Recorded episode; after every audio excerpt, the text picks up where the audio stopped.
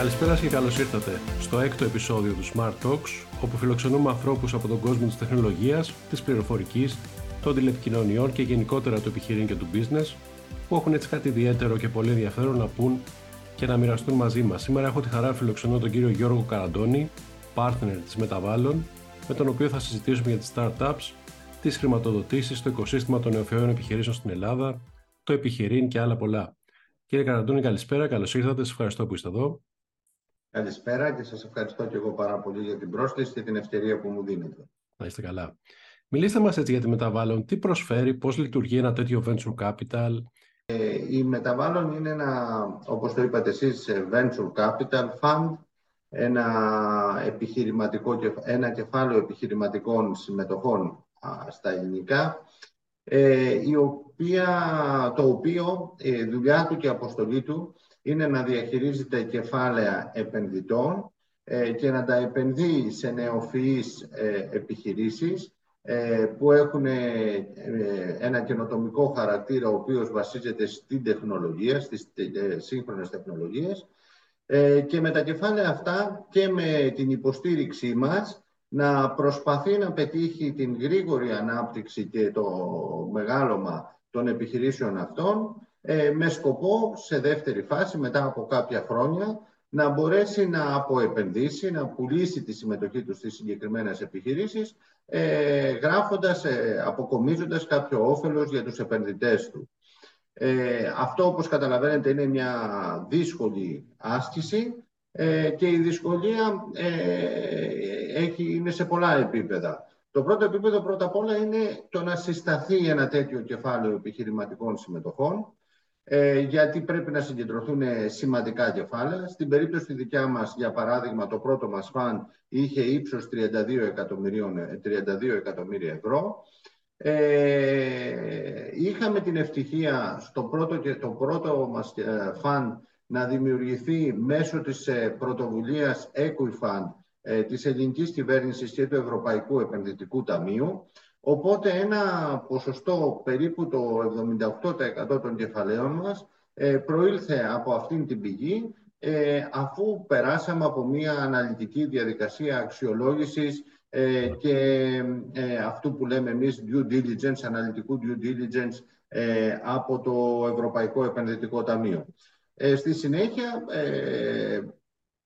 προσπαθήσαμε αρκετά, δεν ήταν εύκολο, αλλά καταφέραμε να συμπληρώσουμε αυτά τα κεφάλαια με κεφάλαια ιδιωτών επενδυτών. Εμείς λοιπόν ε, προσπαθούμε να δουλέψουμε αξιολογώντας ε, την τεχνολογία της εταιρείας, αξιολογώντας την ομάδα, αξιολογώντας το πλάνο που έχει η ομάδα, αξιολογώντας την αγορά στην οποία απευθύνονται και το σχέδιο που έχουν ε, για να προσεγγίσουν αυτή την αγορά ή αυτές τις αγορές.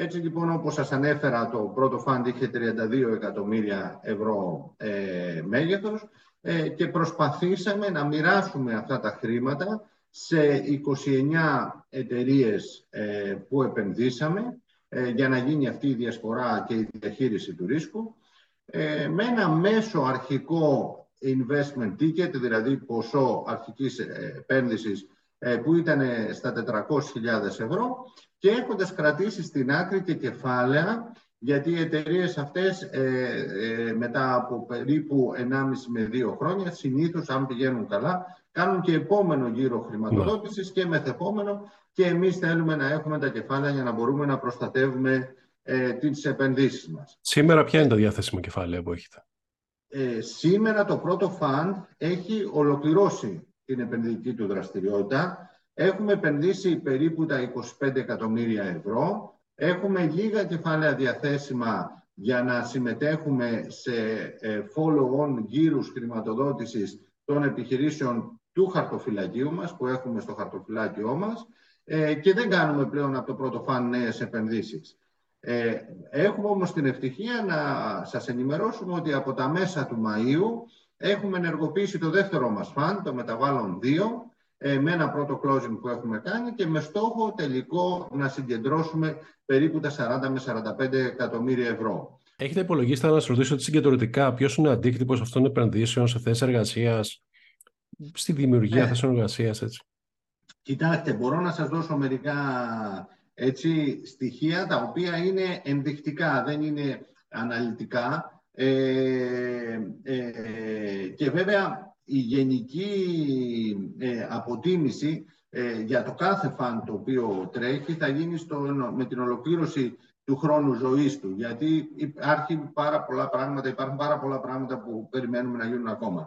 Μιλώντας μέχρι τώρα, θα έλεγα ότι οι εταιρείες στις οποίες έχουμε επενδύσει έχουν αυτή τη στιγμή αναπτύξει πάνω από 600 θέσεις εργασίας και έχουμε περίπου 65 θέσεις εργασίας ανοιχτές στις διάφορες εταιρείες του χαρτοφυλακίου μας ε, που είναι προς ε, πλήρωση, δηλαδή αναζητώνται ε, οι κατάλληλοι υποψήφοι για να συμπληρώσουν αυτές τις θέσεις. Ναι.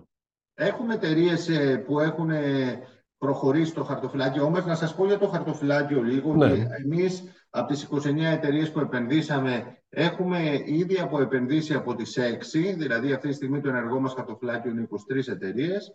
Ε, έχοντας κάνει δύο επιτυχημένα exits, ε, έχουμε ένα, ε, μια, μια μερική έξοδο από μια εταιρεία, δηλαδή έχουμε πουλήσει ένα σημαντικό κομμάτι της συμμετοχής μας κρατώντας ένα 10% για μελλοντική ε, ακόμα μεγαλύτερη απόδοση και έχουμε και τρεις εταιρείες τις οποίες πουλήσαμε παίρνοντας πίσω τα χρήματά μας ή ένα σημαντικό κομμάτι των χρημάτων μας. Καθώς οι επενδύσεις σας τώρα κινούνται γύρω από την τεχνολογία, τι ψάχνετε εκεί, πού εντοπίζετε έτσι τις σημαντικότερες αναπτυξιακές ευκαιρίες; Για παράδειγμα, βλέπετε startups που να δραστηριοποιούνται γύρω από τεχνητή νοημοσύνη, που βρίσκεται έτσι και στο επίκεντρο του ενδιαφέροντος το τελευταίο καιρό. Λοιπόν, να σας πω ότι εμείς είμαστε καταρχάς οριζόντιο φαν. Ε, λόγω και του βαθμού και του μεγέθους και του βαθμού οριμότητας του ελληνικού οικοσυστήματος ε, δεν υπάρχουν ακόμα οι συνθήκες για να λειτουργήσουν και να υπάρξουν funds τα οποία έχουν πολύ συγκεκριμένη στόχευση, γιατί δεν υπάρχει αρκετό, αρκετή προσφορά ε, επενδυτικών σχεδίων και, επενδυτικών και επιχειρηματικών ε, πρωτοβουλειών. Ε, οπότε, εμείς όπου υπάρχει τεχνολογία και καινοτομία βασίζεται στη τεχνολογία, θα τη δούμε. Από εκεί και πέρα, σαν ομάδα, εμείς είμαστε νομίζω καταλληλότεροι να καταλάβουμε και ικανότεροι να βοηθήσουμε εταιρείες που δραστηριοποιούνται σε αυτό που λέμε B2B, δηλαδή που αναπτύσσουν προϊόντα και υπηρεσίες για άλλες εταιρείες και όχι για τον καταναλωτή. Παρόλο που κατ' εξαίρεση έχουμε κάνει και κάποιες επενδύσεις ε, σε B2C εταιρείες και σε marketplaces. Ε, και επίσης έχουμε λόγω και των διαθέσιμων κεφαλαίων, του περιορισμού στα διαθέσιμα κεφάλαια, πιο πολύ ευκολία να δούμε πράγματα τα οποία βασίζονται στο λογισμικό και λιγότερο πράγματα που έχουν να κάνουν με την ανάπτυξη ε, hardware. Τώρα, για το AI που μιλήσατε, ε, νομίζω ότι ε, πλέον, δεν, πλέον τα περισσότερα startups και τα, τα περισσότερα επιχειρηματικά σχέδια που βλέπουμε αξιοποιούν το AI σαν τεχνολογία για να πραγματοποιήσουν τους επιχειρηματικούς στόχους. Έχετε έτσι ένα-δύο παραδείγματα εταιριών στις οποίες επενδύσατε και που θεωρείτε success story; Γιατί έχουμε αναφερθεί σε όλο αυτό το πλαίσιο. Ποια είναι έτσι κάποια παραδείγματα startups; Ναι.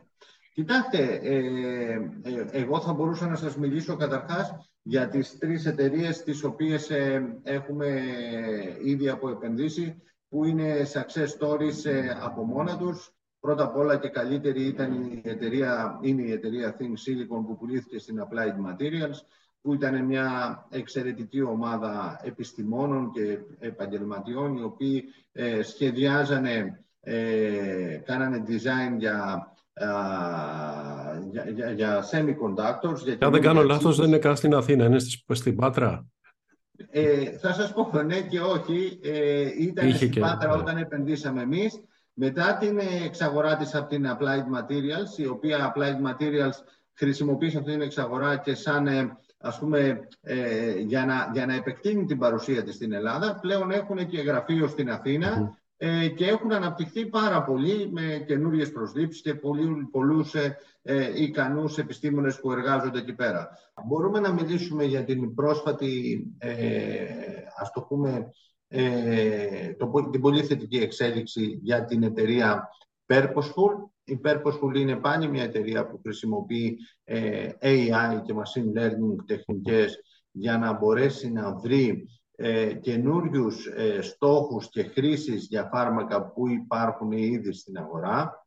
Ε, είναι μια ομάδα πάλι με υψηλή εξειδίκευση και πολύ καλό ε, βιογραφικό και επιστημονική κατάρτιση, ε, η οποία κατάφερε ήδη να έχει τα πρώτα αποτελέσματα της δουλειάς της σε επίπεδο κλινικής μελέτης που γίνεται στην Αμερική για λογαριασμό τους και πρόσφατα προσέλκυσε το ενδιαφέρον της ανερχόμενης και πολύ δυναμικής φαρμακευτικής εταιρείας Φάρος. Και αντίστοιχα έχουμε και το τελευταίο παράδειγμα της εταιρείας Mista.io η οποία αναπτύσσει ένα σύστημα για τη διαχείριση ε, πολλαπλών ε, cloud, δηλαδή εταιριών ε, οι οποίες έχουν υποδομές ε, σε διαφορετικούς cloud service providers όπως μπορεί να είναι η Amazon, να είναι η Microsoft, η IBM κτλ.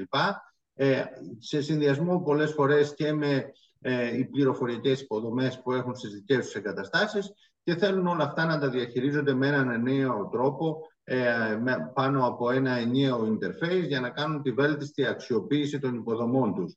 Ε, η εταιρεία Mista.io ε, προσέλκυσε το ενδιαφέρον και ε, στην ουσία εξαγοράστηκε από μία, έναν από τους κορυφαίους τεχνολογικούς οίκους, ο οποίος είναι εισηγμένος ε, στο Nasdaq. Μάλιστα. Γενικότερα, έτσι, ποιο, ποια είναι η γνώμη σας για το σημερινό οικοσύστημα, το startup στην Ελλάδα; Μετά, νομίζω ότι μετά από αρκετά χρόνια για τα οποία υπήρξε ένας έτσι, αυξημένος ενθουσιασμός, ας πούμε, ποια εικόνα που υπάρχει αυτή τη στιγμή; Και αν θέλετε να μας πείτε και να σταθούμε και λίγο στο ρόλο του κράτους γύρω από αυτό το οικοσύστημα, ποιος, θα, ποιος είναι, ποιος θα έπρεπε να είναι.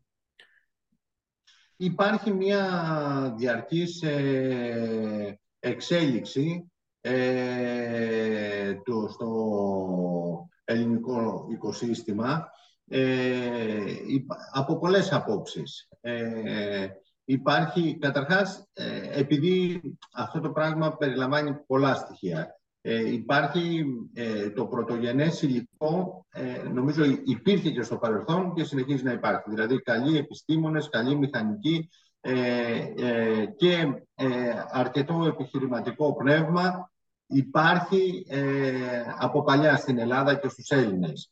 Ε, το θέμα είναι ότι για πολλά χρόνια υπήρχε ένα πολύ δύσκολο επιχειρηματικό και οικονομικό περιβάλλον στην Ελλάδα, υπήρχε έλλειψη κεφαλαίων και υπήρχε και έλλειψη ε, συμβούλων ή ανθρώπων που θα μπορούσαν να υποστηρίξουν και να βοηθήσουν ε, τέτοιες προσπάθειες.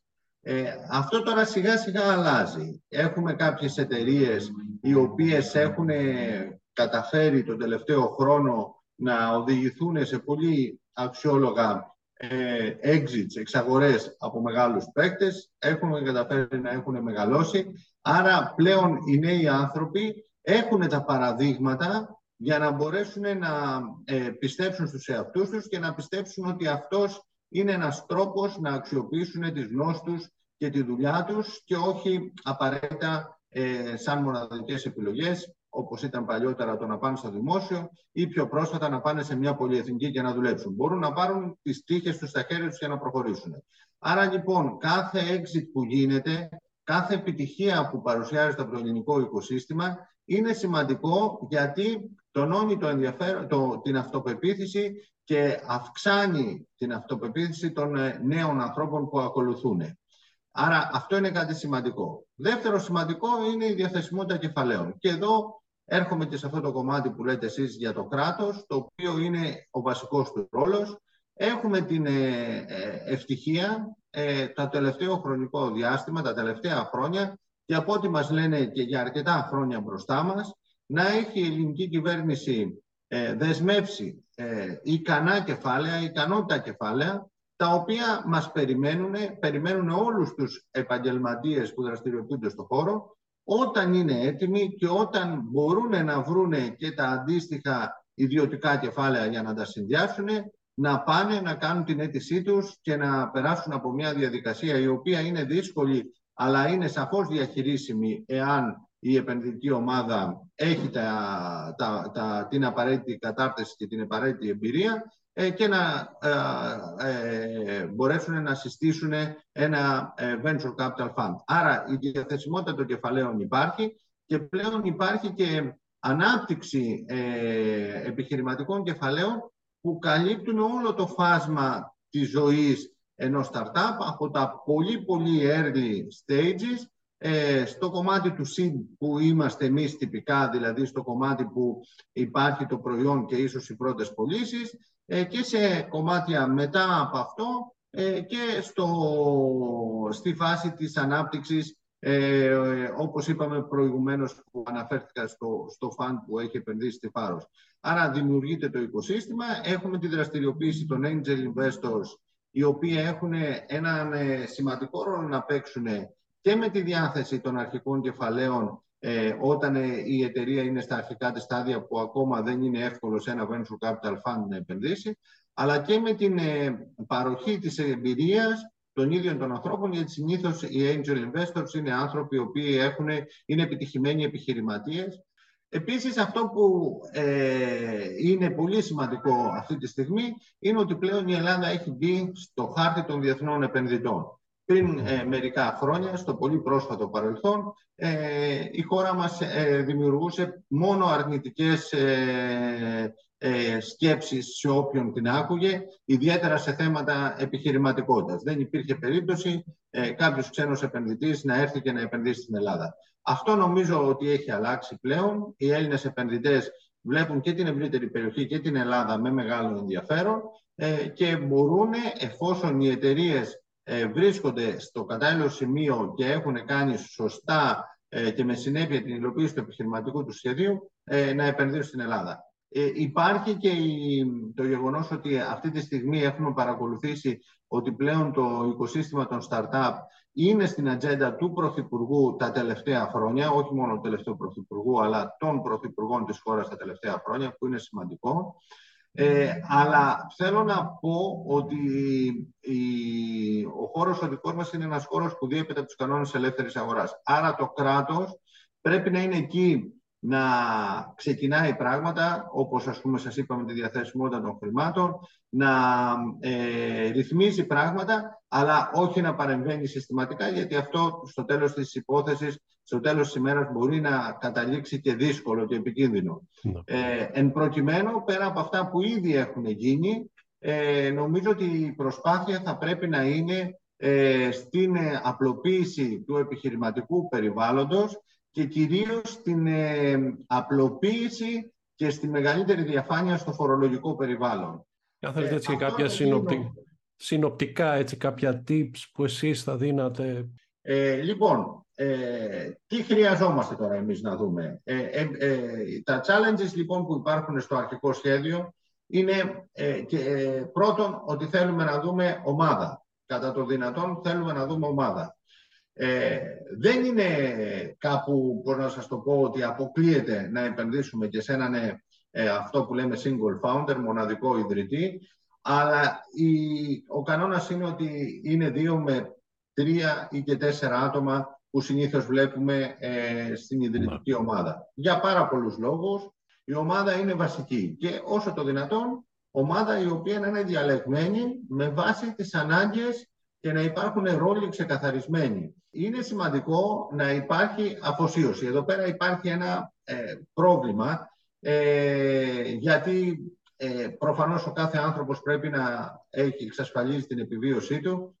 Οπότε εμείς μας αρέσει και μας διευκολύνει στη δουλειά μας να δούμε ομάδες οι οποίες εργάζονται αποκλειστικά και σε full-time βάση ε, με το startup που έρχονται να μας παρουσιάσουν.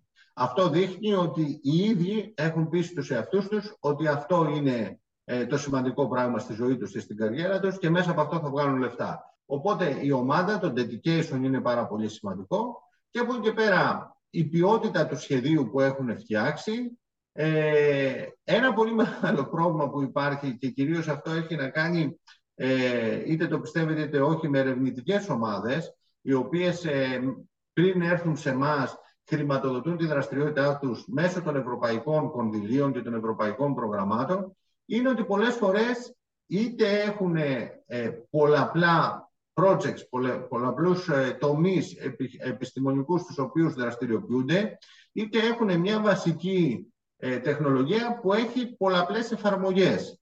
Ε, και έρχονται και σου λένε, ξέρω εγώ, έχω αυτό, αλλά έχω και κάτι άλλο ή έχω αυτό το οποίο μπορεί να δώσει να εφαρμοστεί σε αυτό το τομέα, αλλά μπορεί να εφαρμοστεί και στον άλλο τομέα, αλλά μπορεί να εφαρμοστεί και στον παράλληλο τομέα. Ε, πρέπει όταν θα έρθεις μπροστά από ένα venture capital fund να έχεις ξεκαθαρίσει τι θέλεις να κάνεις, ποιο ακριβώς είναι το προϊόν, ποια είναι η ανάγκη που καλύπτεις, ποια είναι η αγορά που απευθύνεσαι και ποιο είναι το σχέδιο να προσεγγίσεις αυτή την αγορά. Ε, και το τελευταίο που θέλω να πω επίσης είναι ότι είναι σημαντικό να, ε, και, και αυτό έχει να κάνει και με μια ε, λογική που καμιά φορά βλέπουμε της μυστικοπάθειας. Δηλαδή, πολλοί έρχονται και σου λένε, καταρχάς ακούμε πολύ συχνά το γεγονός ότι ελάτε να υπογράψουμε NDA για να σας πούμε την ιδέα μας, πράγμα το οποίο εμείς δεν το κάνουμε ποτέ, μόνο στη φάση του due diligence, εφόσον υπάρχουν ε, μια ε, αποδοχή των αρχικών όρων επένδυσης, θα υπογράψουμε όταν η εταιρεία θα μας ανοίξει τα αναλυτικά οικονομικά της στοιχεία ή τις πατέντες της ή οτιδήποτε άλλο. Αλλά στη φάση της αξιολόγησης δεν υπογράφουμε NDAs. Οπότε έρχονται και λένε εμείς δεν λέμε και είναι μυστικά και δεν μπορούμε να τα πούμε γιατί θα μας τα κλέψουν να τα κάνουν. Αυτά τα πράγματα είναι πράγματα τα οποία δεν οδηγούν σε ανάπτυξη και σε επιτυχία. Το λογικό είναι επίσης αυτή τη στιγμή βλέπουμε μία τάση στις εταιρείες λόγω της αβεβαιότητας να προσπαθούν να συγκεντρώσουν όσο το δυνατόν περισσότερα κεφάλαια μπορούν για να έχουν έτσι αυτό που λέμε εμείς το runway, δηλαδή χρόνο μπροστά τους με ικανά κεφάλαια όσο πιο μακρύ. Εκεί νομίζουμε ότι πρέπει να υπάρξει μια αυτοσυγκράτηση και να υπάρξει ένα, ε, μια καλή ισορροπία, ε, να σηκώσουν τα χρήματα που χρειάζονται για να μπορέσουν να προχωρήσουν στο επόμενο βήμα ανάπτυξή τους γιατί και τότε να βγουν να σηκώσουν τα επόμενα κεφάλαια με καλύτερους όρους. Γιατί αλλιώς θα σηκώσει κεφάλαια εάν είσαι ε, με 10 πελάτες, αλλιώς θα σηκώσεις όταν έχεις 100 πελάτες και έχεις, ξέρω εγώ, 500.000 τζίρο και ούτω καθεξής. Οπότε θέλει μια αυτοσυγκράτηση σε αυτό το κομμάτι και να μην γίνεται μια προσπάθεια ε, υπερτιμολόγησης, υπερκοστολόγησης προκειμένου να έχεις ε, ασφάλεια μπροστά σου. Και επίσης αυτό που θέλω να πω ε, ε, είναι ότι η συνεργασία με ένα Virtual Capital Fund είναι μια στρατηγική συνεργασία, είναι ένα πάντρεμα ε, το οποίο μπορεί να είναι και πενταετίας και εφταετίας, όπως και πολλοί γάμοι στις μέρες μας, που πλέον έχουν ημερομηνία λήξεως, αλλά δεν είναι όπως ας πούμε είναι μια σχέση που έχεις ας πούμε με την τράπεζα που μπορείς να πάρεις ένα μικρό δάνειο και λες θα τους παρουσιάσω λίγο τα στοιχεία μου, θα τα ωρεοποιήσω, να πάρω την έγκριση, να πάρω τα λεφτά μου και μετά άστους. Δεν γίνεται αυτό το πράγμα. Εμείς έχουμε μια συνεχή συνεργασία, μπαίνουμε στο, board, στο ε, Διοικητικό Συμβούλιο των Εταιριών. Δεν μπορεί αυτή η συνεργασία να βασίζεται σε, ε, ε, να το πούμε, ε, μερική ε, να μην πω σε ανηλικρίνεια, αλλά να πω σε, ας πούμε, σε περιορισμούς στη διαφάνεια και στην ειλικρίνεια. Πρέπει να υπάρχει ε, πολύ ξεκάθαρη πληροφόρηση, διάθεση συνεργασίας ε, για να μπορέσει να λειτουργήσει και να πάει μπροστά. Κλείνω λοιπόν με εσάς ως μεταβάλλον, αν υπάρχει κάποια έτσι επένδυση που θα ανακοινώσετε στο άμεσο μέλλον και αν μπορεί κάποια startup να έρθει σε επαφή μαζί σας για να εξετάσετε ίσω το ενδεχόμενο συνεργασία και πώς μπορεί να γίνει αυτό. Λοιπόν, ε, η αλήθεια είναι ότι έχουμε κάνει ήδη την πρώτη επένδυση από το δεύτερο φαν και δεν την έχουμε ανακοινώσει ακόμα, οπότε αυτό θα γίνει το επόμενο χρονικό διάστημα.